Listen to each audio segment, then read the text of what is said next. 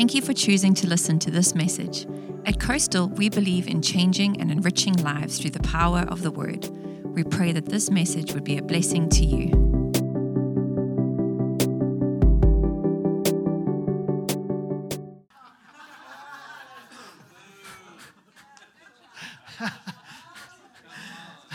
I said, hey, listen, the message may be hard to swallow, but I'm hoping to get them hooked. so I know, I know for some of you guys the story may seem a little fishy, but just remember we're all in the same boat. oh, my word. Okay. All right. uh, uh, we are done with the dad jokes. uh, so I've titled this message Sea Dogs and Sinners How God's Church Connects with God's Heart. And I am really excited about this three week series. I'm really praying that the Lord does something radical uh, through this study. And so uh, before we dive into the book of Jonah, I do want to just say a quick prayer. So, Father, we thank you, Lord, for the opportunity to really go after your heart. And, and our prayer right now, Lord, is that you would truly begin to explain to us and to teach us in a very practical way your heart for this generation, for this world, for your people, for your creation. And Lord, there's a lot of stuff going on right now, and it's easy for me to cast judgment or to, to throw others under the bus because of what I see. But Lord, that's not your heart. And so I pray that you teach us your heart as we go through this book together. Teach us to be the church that you've called us to be. In Jesus' name, amen. Amen. Awesome. So, the book of Jonah. So, we're going to spend three weeks. I did give you guys uh, a study note. Does anybody need study notes that doesn't have any? If you'd like, you can also uh, download them uh, by clicking on the UR or the QR code uh, on your phone, if you would like. Just one, perfect. If anybody else needs some, they're up here um, they're for you. And so I'll have, uh, there's an introduction, there's a couple of other things, uh, some themes, and a couple of the purpose, and then some place where you can take notes um, on there if you want. And so, in any event, as we dive into this, I just want to begin by saying if there's ever a time, uh, I, I really believe as God's church, we really need to learn how to connect with God's heart. I mean, there is too much at stake right now in this world. There's too much at stake for us to give up. And we can't give up on God. We can't give up on the world. We can't give up on our family. We can't give up on our children. We cannot give up on ourselves. We have to fight. Now is the time. And my prayer is that in this three week series, uh, that we would grasp God's heart for renewal and revival despite what we're seeing happening in the world, in our society, in our families. And for a long time now, I, have just kind of just observed a few things, but for a long time, as a society, we've been putting our trust in three different things. We've been putting our trust in technology, we've been putting our trust in politics, and we've been putting our trust in cultural relevance. You know, we like to talk about the things that we're for, but we get really scared to talk about the things we're against lest we hurt somebody's feelings. And that's kind of where we're at right now as a society. And, and we've done this with the hopes to get to a better place. I mean, our heart is to, you know, we want to get to a better place, but unfortunately, it hasn't got us there. In fact, I think it's done just the opposite. We've tried to bring solutions and peace, but in our progress with technology, politics, and society, we haven't really experienced what we've been shooting for. And it seems to me that it's backfired on us. Technology, listen, we just had this conversation, Sarah and I did, as we were driving over here. Technology has literally destroyed us and isolated us. Now, technology is not evil in and of itself. I am for technology. We need technology. Uh, I think it's great. But here's the problem we've got a generation that's growing up and they don't know how to regulate their technology. They don't know how to deal with the social media and the constant bombarding of this is what you should look like, this is what you should look like. And so, what it's done is it's beginning to destroy our generation, it's beginning to destroy our children, it's beginning to isolate them and seclude them. Politics is dividing us more than we've ever been divided before and societal decline has gained momentum. And honestly, Christians and non Christians have no idea what to do. We're at a loss. I feel like we're at our wits' end. We don't really know what to do. But can I give you some good news? Can I encourage you? Throughout history, anti Jesus movements have been the constant companion of revival. And when you read through church history, it seems that periods of societal decline have actually paved the way for spiritual awakenings. And so I want to ask you a question What if all the bad news that we're hearing in the world right now is actually good news for the church? What if, what if there is a setup taking place for the church to get up and to go proclaim the gospel of Jesus Christ? What if everything that is happening right now in the world is actually readying the ears and the hearts of people to hear the gospel of Jesus Christ? So I'm excited because I feel like we're primed. The world and our society is primed to hear some good news because we're so fed up with the bad news. And as we dive into the book of Jonah together, my prayer is that we would begin to see God's heart of mercy and that he would begin to prepare us to be a part of this fresh outpouring of love for all people. Now, in the book of Jonah, there's really two parts. We can easily break it down into two parts, and so this will help us out. In chapters one through two, Jonah finds himself in the Mediterranean Sea and he's on the run from his mission. And then in chapters three through four, Jonah finds himself in Nineveh, which is the capital city of Assyria, fulfilling his mission. So, so when we think about the book of, book of Jonah, we often think about the fact that Jonah got swallowed by a whale and he, or a fish, and he's in the belly of the fish, you know, three days and three nights. But, but the story as a whole is much more than that. Jonah is really a story of mo- mercy shown to sea dogs and sinners alike. It's a story of how God wants to use people to show his huge heart. And if you don't know what a sea dog is, it's a sailor. And if you notice in the story of Jonah, there's sailors involved. I think it was Queen Elizabeth that term that that it used to be a derogatory terms towards sailors, and then eventually she actually created this this special unit within the navy, uh, and they called them sea dogs, and they went after uh, Spain's navy and and won the battle. And anyways, that's where sea dog comes from. But God wants to show mercy to both the sea dogs and the sinner. And my point is this: God wants to show mercy to us and to them. God's heart is for all people. He loves all people. For God so loved the world, right? Not just a few, or the chosen, but he loves the world. And it's a story of how God wants to use us, his people, to show his huge heart to a world that really is starving and hungry for it. And as we read through the story, this is interesting. We need to remember that Jonah was part of the nation of Israel. And the nation of Israel was God's chosen people. And one of the problems that Jonah had, and you can read through this and you can start to see little hints as you read through the book, and I would encourage you to read through it like this with this thing in mind that Jonah is a bit of a nationalist. He thinks somehow that he's better because he's of the nation of Israel than the Ninevites or the sailors. And, and, and the reality is, is that yes, Jonah is part of the, the, the, the nation of Israel, which is God's chosen people, but it doesn't make him better than anybody else. And in fact, the original readers, the Jewish people, as they would have read through this story, I think would have taken them back initially, like, whoa, what is going on here? Because they would have learned how to regard their being selected as God's chosen people with humility. God would prop up the nation of Israel and he would use them as a light to the Gentiles, not because they were a better nation, somehow they were more holy or what have you, but because God had a message for other nations and he wanted to use them. And he called them just like he did Jonah. In fact, I'll take it a step further. We need to regard our calling as God's chosen people with humility. We weren't chosen because somehow we're better than other people. No, that's not it. But it's because just as Jonah had a message to give, so too we have a message to give. And it's the mercy and the love and the grace of Christ. And just as the mercy of God came knocking on the door of our heart, God wants to knock on the door of people's hearts in this world with his mercy. And when we look at the nation of Nineveh, we'll see really? Bad people like that? Yes, God wants to knock on their hearts as well.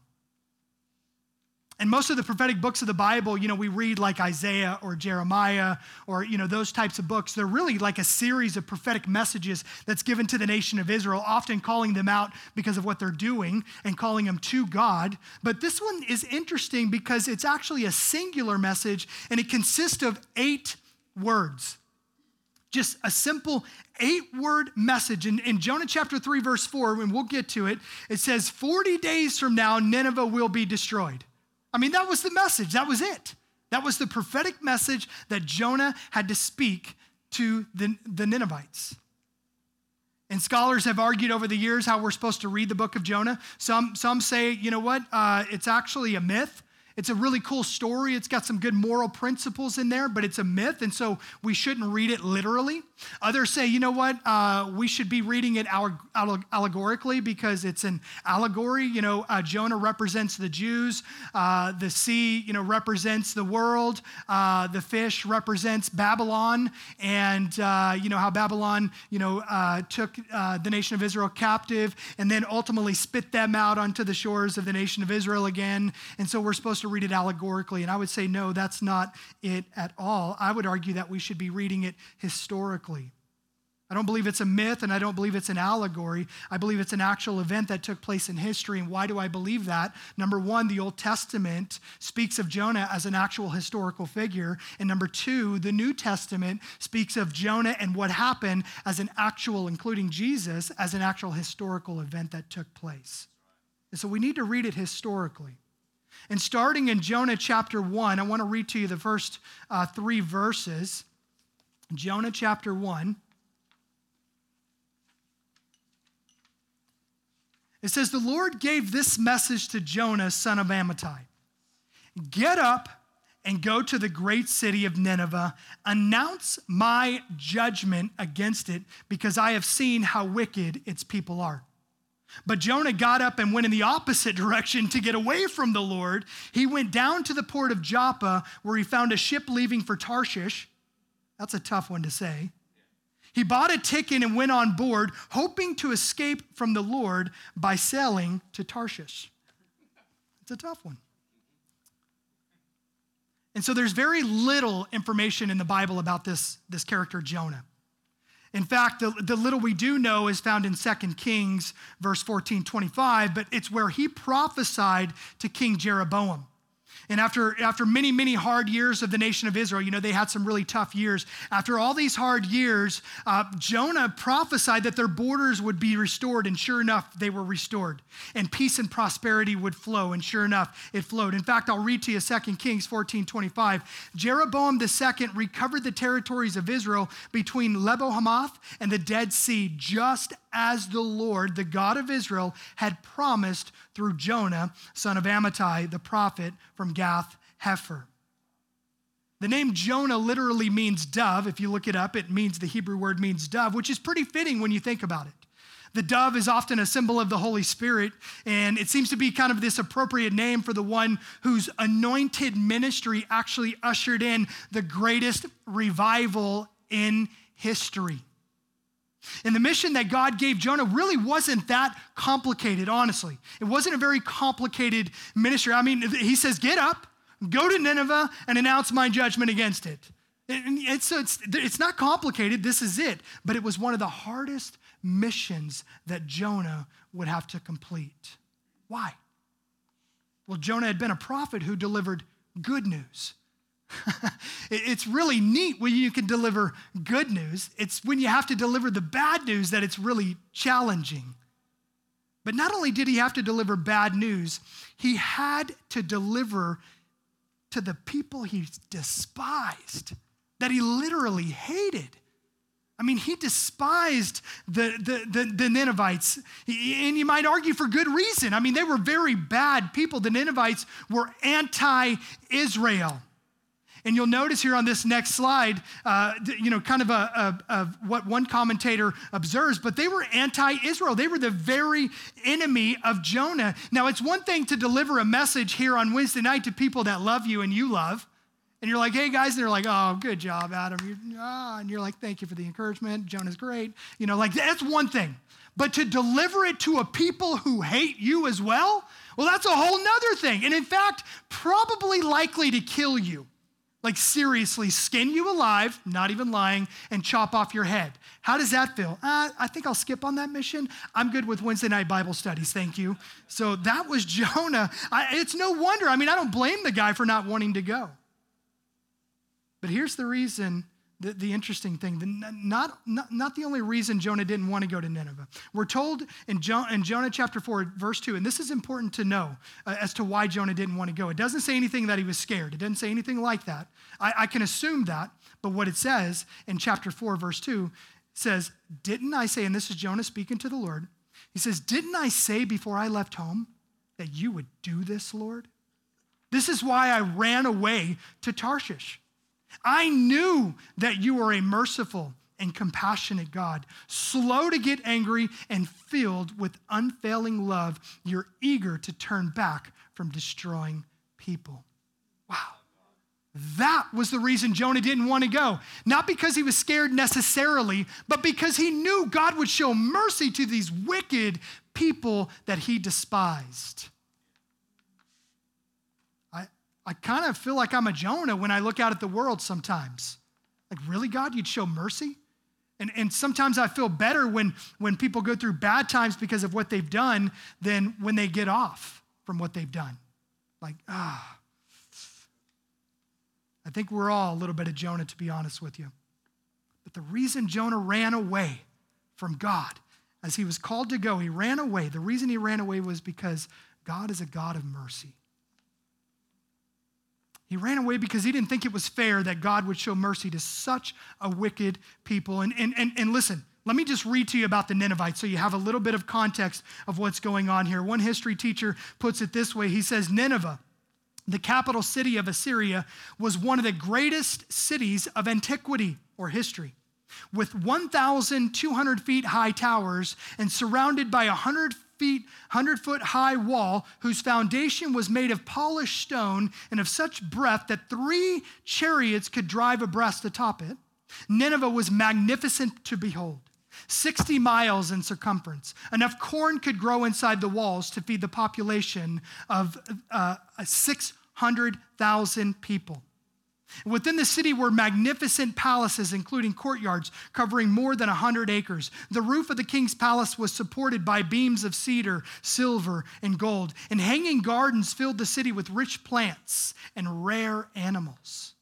Temples, palaces, libraries, and arsenals abounded to adorn and enrich the city beyond belief, and all was built by the labor of foreign slaves. It was an awesome city but it was also an awful city. To this day, Assyrians are known as the cruelest, most sadistic people in world history. Furniture made of human skin and pyramids constructed of human skulls attest to their atrocities. Wow. Now, can you imagine? I mean, this, yeah, yeah, Lord, are you, I don't want you to show mercy to them. They don't deserve mercy, God. That's what I would have been saying, just like Jonah was saying. And Jonah knows who these guys are, but he also knows who God is and what he's capable of. And he's fighting internally because he doesn't want these people to experience God's mercy. And Jonah was on the run. He felt going to Nineveh was an interruption to what he wanted rather than an invitation to be a part of what God wanted. I want you to make note of that. When God calls you, we can see it either as an interruption as to what we want or an invitation as to what God wants. Jonah saw it as an interruption. I recently had the opportunity to go to uh, Texas and to uh, share at my grandmother's memorial service. So she had passed away. She lived 86 years, a long, very fruitful life. But I had the opportunity to share there, and it was one of the most challenging things that I've had to do in a long time. So, you know, it's my grandmother was, I was very close to her, and she was huge in my life, and I loved her dearly. I mean, just loved her dearly. And so when I went to the service, you know, I talked to the, the pastor of the church there where we did the service, and he said, you know, the family has, has wanted to do the slideshow and then have you come up and, and share, but I don't know. I asked him, is Adam going to be okay after the slideshow? And I'm like, I don't know. So when I walked into the service, you know, they typically have those big pictures, you know, with flowers. And so sure enough, there's that big photo of grandma. So as soon as I, I looked at it, I had to turn away. I had to ignore it the whole time, otherwise I was going to lose it. And then when the slideshow came on, I just totally ignored it because I, I knew if I watch this slideshow, I'm going to lose it. So I was able to get through the entire service, but it was, and it turned out to be amazing.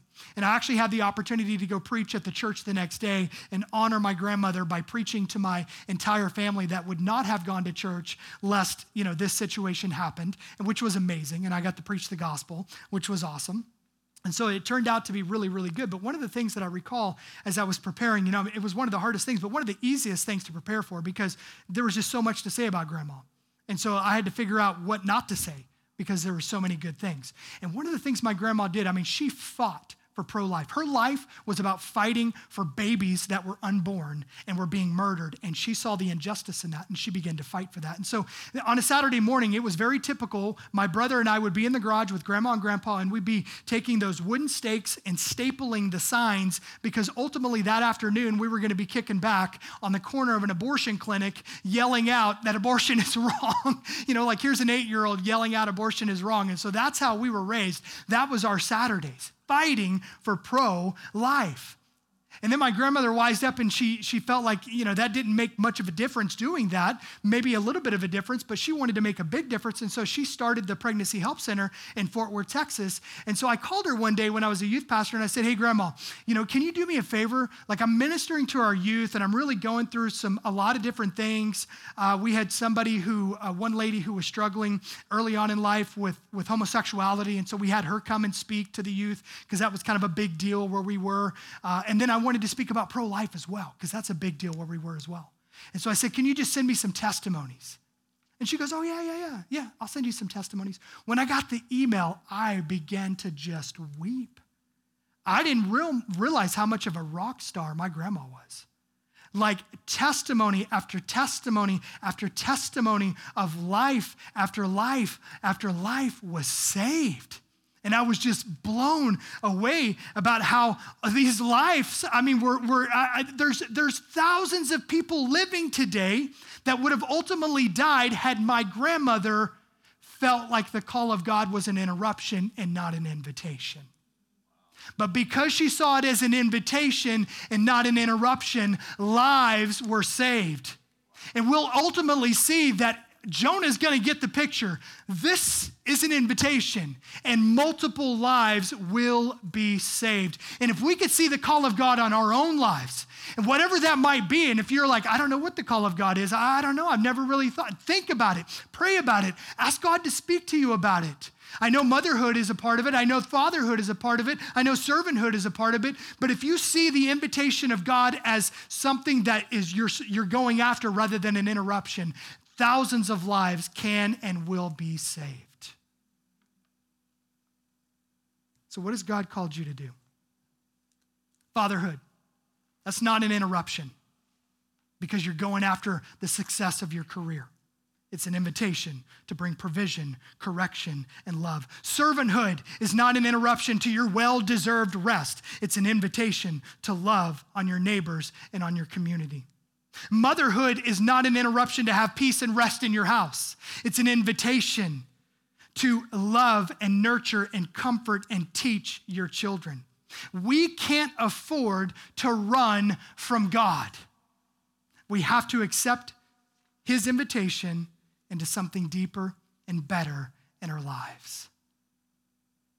Running from the call of God just makes it harder on us, and as we'll see, it makes it harder on the people that are around us as well. Now, think about this for a second. I begin to kind of look at this. So Jonah runs off and he goes to, you know, uh, uh, uh, what's the city that he went to? Please help me real quick. There, there you go. So he goes there. So he goes down to the port of Joppa, takes off, and he heads over to Tarshish. Now, how far is Tarshish away? Nineveh is 500 miles northeast. Tarshish 2,500 miles in the opposite direction in west. Tarshish is in Spain, whereas Nineveh is in modern day Iraq. Just to give you an idea there. How much harder was it for Jonah to run from the call of God rather than just do what he was supposed to do? I mean, you could have just traveled 500 miles. Yeah, it's 500 miles, but you said eight words and then move on. You know what I mean? Like, no, no, you had to travel 2,500 miles, go through an amazing shipwreck, get swallowed by a stinking fish. What did that look like? What did that even smell like? What did it feel like? I have no idea, but it must have been very challenging. And then spit up on the shore. It's much easier just to do the call of God than to run from God. And when, when, when, when Jonah runs from God, the first place that he goes is to a little coastal town called Joppa. Now, you might remember Joppa in the New Testament. This is where Peter had the vision on the rooftop. Remember that? Just a, a, radical story. But he gets this vision to go preach the gospel to the Gentiles. And guess what Peter does? He has a choice to run from his mission or to get up and to go on mission. And he does. Peter goes and he accepts the invitation, and the gospel is preached to Cornelius. Cornelius gets saved, baptized in the Holy Spirit. His entire household does. And now the gospel is opened up to the Gentiles because Peter was faithful to the call of God. And Joppa, which has this reputation of this, you know, rebellious place where Jonah ran from God, now has a reputation of fire starter. And that's what happens when we accept the invitation of God's call on our lives.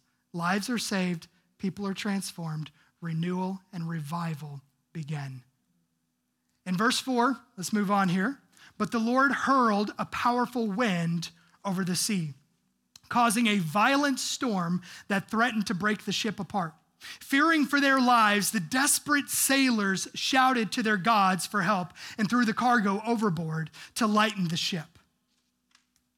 But all this time, Jonah was sound asleep down in the hold. Blows my mind.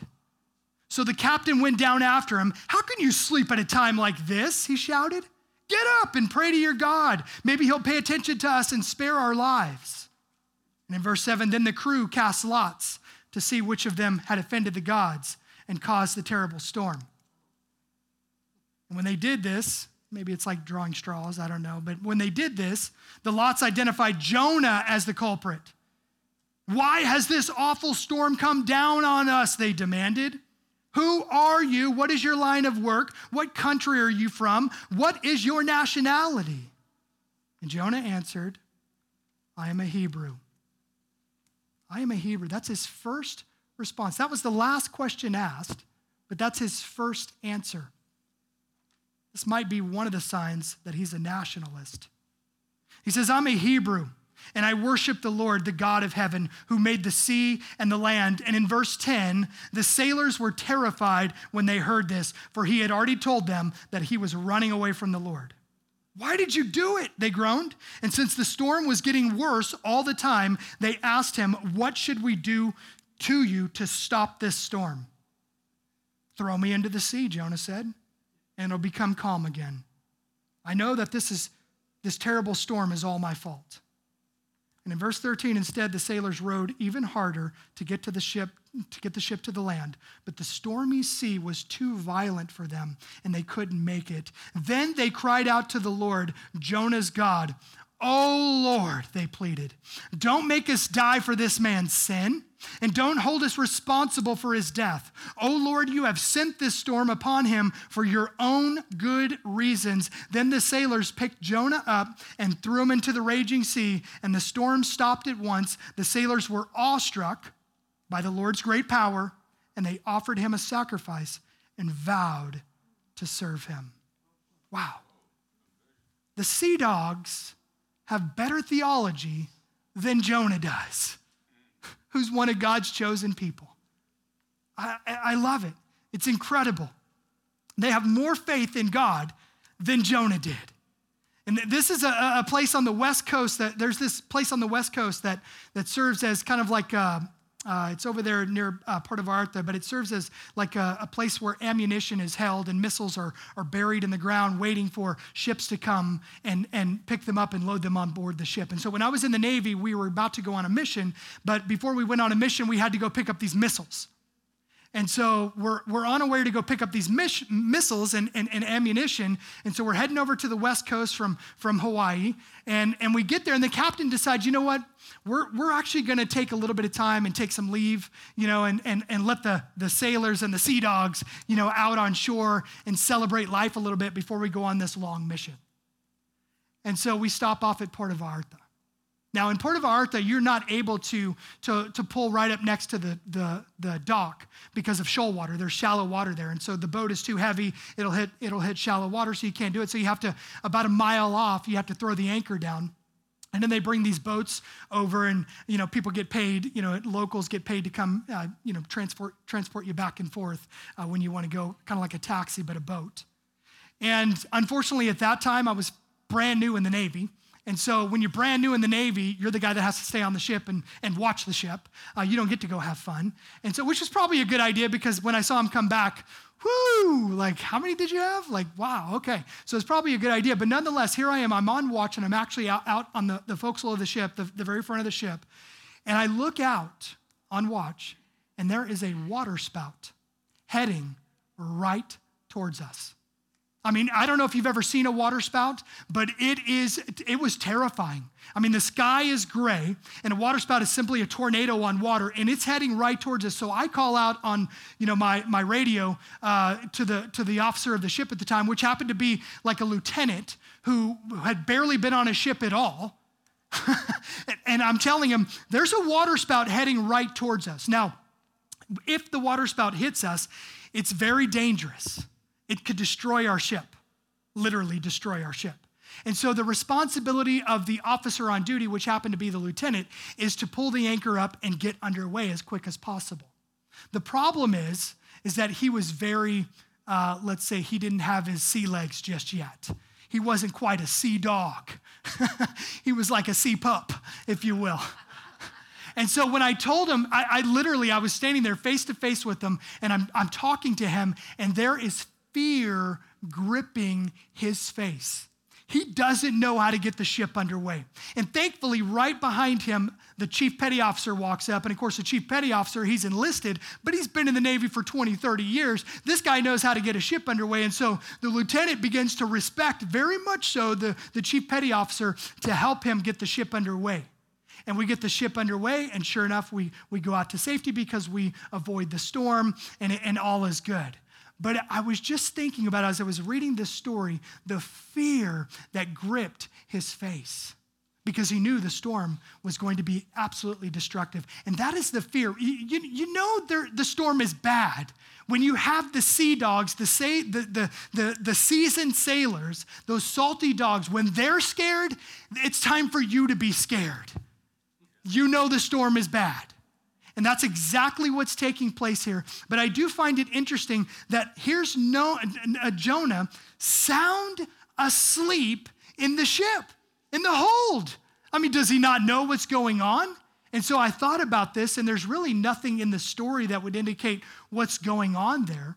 But as I began to contemplate this, I thought, Jonah seems depressed. That's what's going on. Jonah seems depressed. And I want you to notice with me in verse 4, it says that God hurled this storm. And that's the same Hebrew word that's used in 2 Samuel when Saul hurls the uh, um, spear at uh, David. Same, same, same word. So God hurls this storm. So God caused the storm. And listen, sometimes God will send storms in your life to get your attention. It's just the reality of it. He will. He'll send storms in your life to get your attention. Now, I don't believe it was a storm of punishment. I believe that it was a storm of patience. It was a storm that said, Jonah, I can't allow you to run any longer. Jonah, I can't let you go from what I've called you to do. I have a calling in your life and I want to do something in and through your life. And so God sends this storm. Now, keep in mind, not every storm in life is as a result of running from God or having sin in your life. I can tell you that sin will inevitably bring a, bring a storm, but just because there's a storm doesn't necessarily mean there is sin in your life. Now, uh, um, Job's friends learned this the hard way. You know, as they begin to say, what kind of sin is going on in your life? You know, and the whole book is about the, the fact that he didn't have any sin in his life, but there was a storm that was in his life. And so God will send storms in our life to actually draw us closer to Him.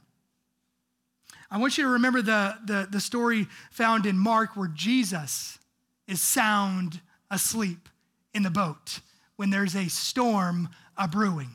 And you remember what happens? Peter starts frantically freaking out, like the sailors of the ship are freaking out right now. And just as he runs down and grabs Jonah, Peter runs down and wakes up Jesus. And as Jesus is kind of wiping the, the sleep off his face, Peter's like, Don't you get it? We're all going to die. What are you doing? Why are you sleeping? And he's freaking out. But then I love what, you know, Jesus obviously does. He calms the storm. But Jesus sent his disciples into the storm, not because they were running from the storm, but to strengthen their faith. It wasn't to destroy them, but to develop them. And listen, when the storms of life come, God's not looking to destroy us. Maybe you're in the middle of a storm. Maybe you're in the middle of a storm with your kids. Maybe you're in the middle of the storm of your marriage or your work or something in life. God doesn't want to use it to destroy you, He wants to use it to develop you. Hmm. There's a huge storm. Everyone's scared, and yet Jonah is asleep. And to me, it seems like the storm outside of him was insignificant to him in comparison to the storm inside of him. I, find it interesting when I have refused in the past to do what God has called me to do and to be obedient, there's a major struggle internally that I go through. And I think that's exactly what Jonah is going through this internal struggle, this depression this knowing I should do this, but I just I can't do it because I don't think it's right. But but uh, but I know I should be doing it. It's this internal struggle that's happening. And and there was one commentator, David Guzik, and he makes a good point regarding Jonah's sleeping. He says this. He says Jonah's sleeping in the storm is much like the sleep of the careless Christian. Jonah slept in a place where he hoped no one would see him or disturb him. Sleeping Christians like to hide out among the church. Jonah slept in a place where he could not help with the work that needed to be done. Sleeping Christians stay away from the work of the Lord. Jonah slept while there was prayer meeting on the deck. Sleeping Christians don't like prayer meetings. Jonah slept and had no idea of the problems around him. Sleeping Christians don't know what's really going on. Jonah slept when he was in great danger. Sleeping Christians are in danger but don't know it. Jonah slept while the heathen needed him. Sleeping Christians snooze on while the world needs their message and their testimony. Wow. Passive Christianity, it's not what God has called us to. Guys, can I encourage you? God is not calling you out today, He's calling us up today to be who He's called us to be. And we are not called to be passive Christians who stand by and watch the world just die. We're called to stand up like my grandmother stood up for life, for the innocent, to declare the goodness of God and the mercy of God. That is our calling, church. And I want to encourage you. These religious sea dogs are praying to their gods with no luck. And so they cast lots, which I find it interesting. Remember, you know, they cast lots in, in the book of Acts when they were down one apostle. They're like, what do we do? I don't know, let's cast lots. I don't know why that's a big deal, but God uses it. Uh, does that mean we can gamble? I have no idea. I'm just reading right here. They were casting lots. God used it, it pointed to Jonah. I don't know. But right away, they started interrogating him. can someone say awkward? Awkward. I mean, they're, they're literally interrogating. Here, here's, here's Jonah. Who are you? Uh, um, I'm, I'm a prophet. Um, yeah, we, we go wherever and say whatever God tells us to do, except this time. Where are you from? Uh, I come from Israel, the place the true God lives. We call it the promised land, but I'm leaving it.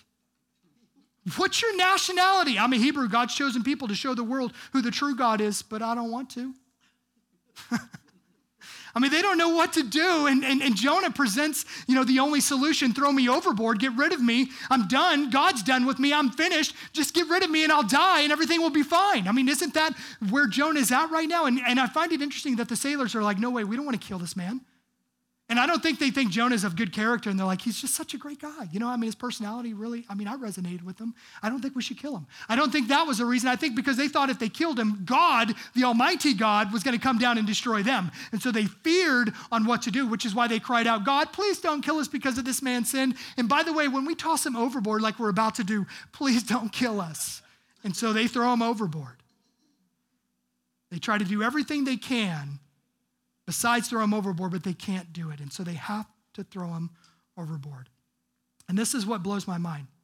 We often read through Jonah and we're amazed at the mercy he shows Nineveh, the sinners.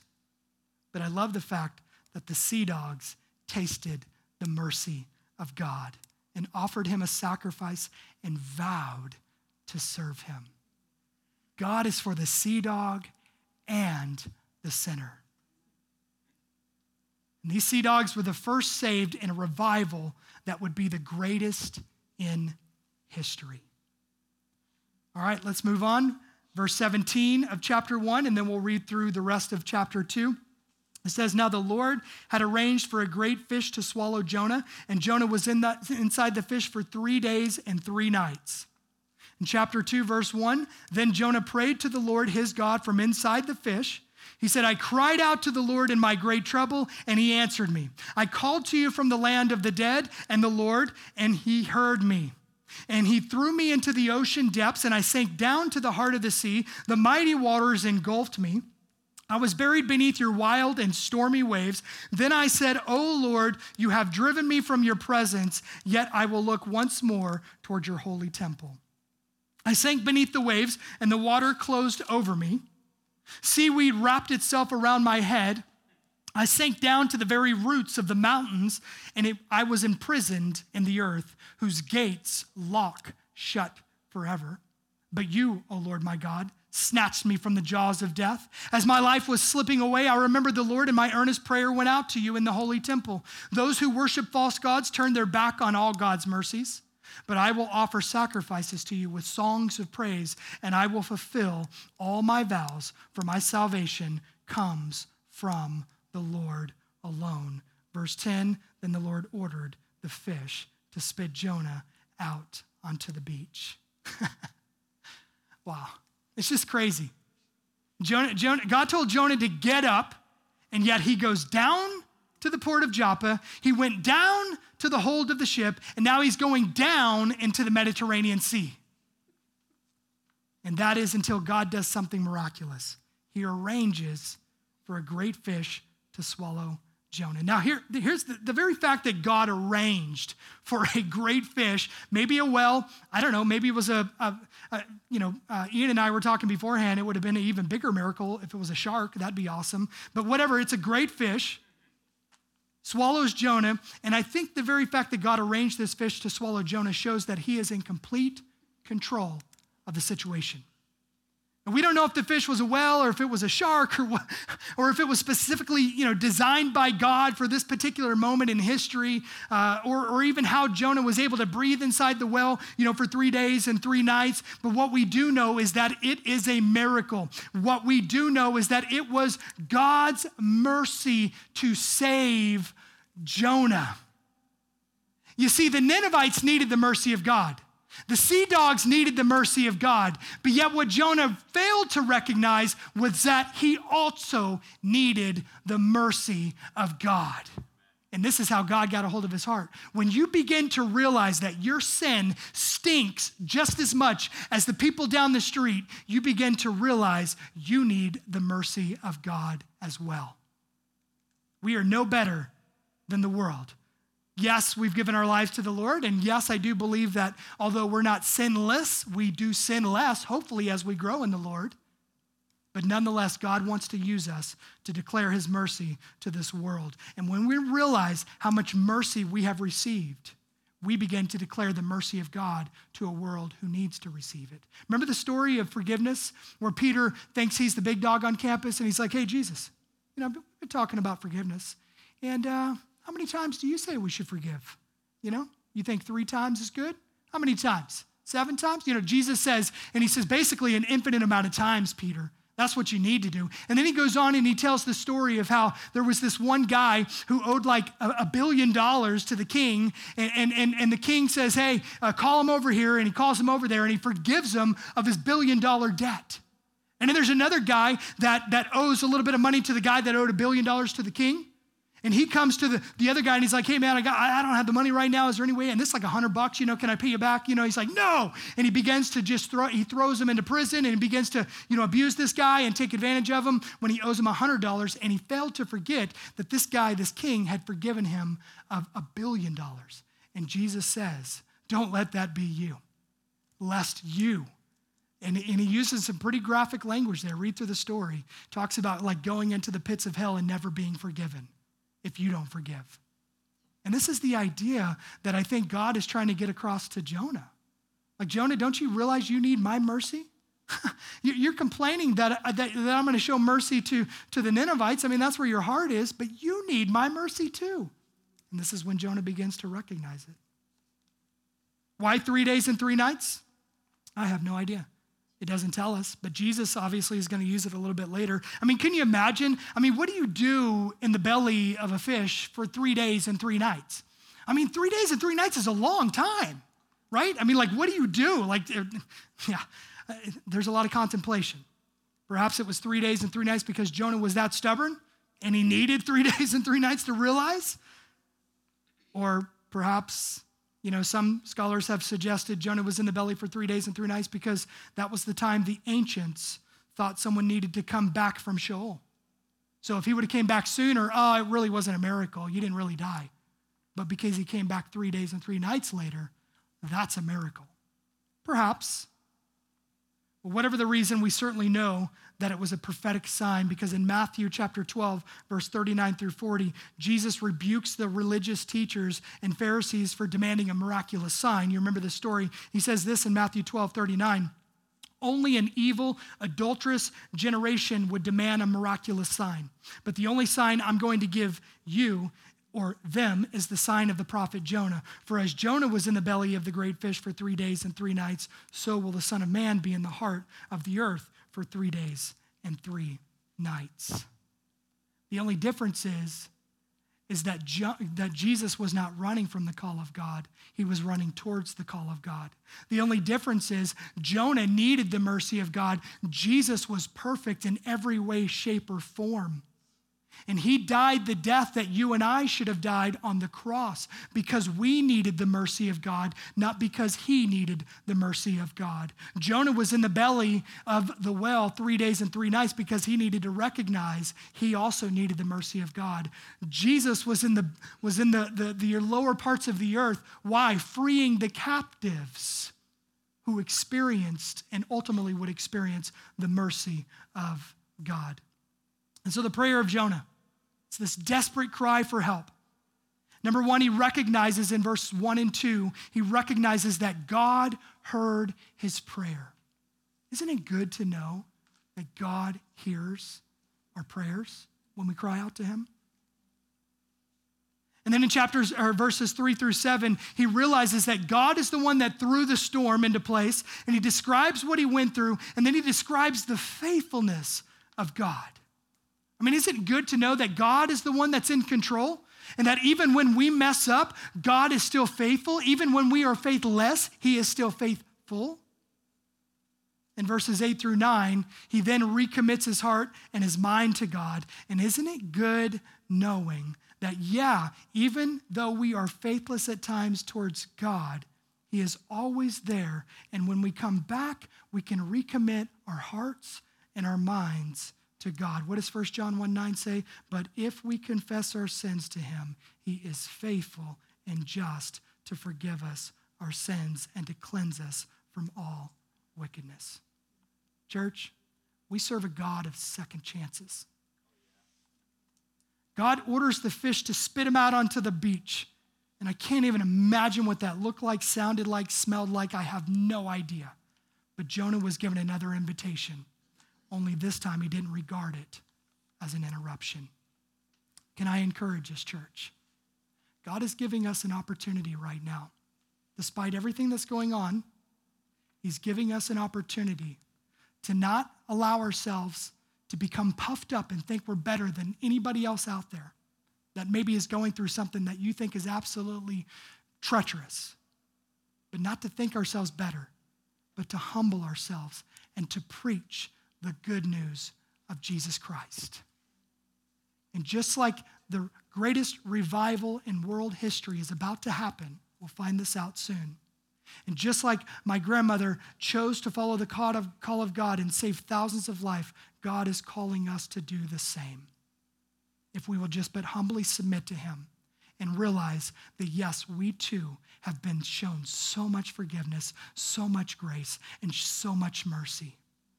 And therefore, we should go declare it to a world who needs it.